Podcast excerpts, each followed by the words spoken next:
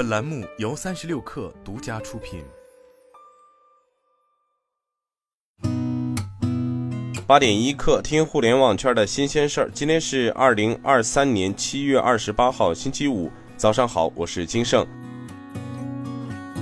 亿维锂能发布公告称，公司与 E A 签订谅解备忘录。公司与 E A 集团及其子公司拟在泰国共同组建合资公司，以该合资公司为实施主体，建设至少六 G 瓦时的电池生产基地。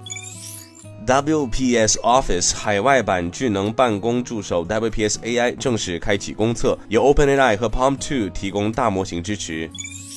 据宝马集团官微，宝马集团正在加快开发 L 三级自动驾驶功能，全球计划于二零二三年底或二零二四年初上市。宝马中国研发团队也已启动 L 三级自动驾驶的本土化研发，将根据当地法规要求，为今后 L 三级自动驾驶功能在中国的适配和应用做好充分准备。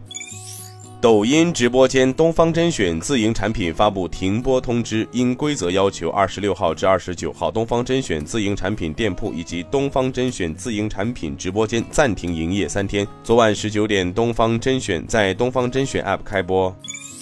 苹果供应链消息显示，十五英寸 MacBook Air 据称没有达到客户需求预期。甚至有人呼吁供应链暂停发货。另据报道，今年七月 MacBook Air 十五英寸的出货量比最初估计的低百分之五十，这被认为是苹果供应商削减产量的原因。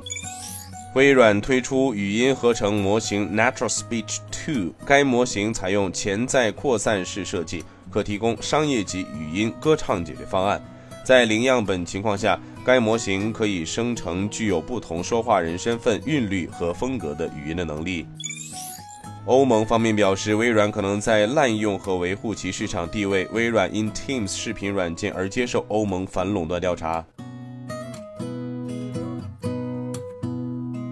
今天咱们先聊到这儿，我是金盛，八点一刻，咱们下周见。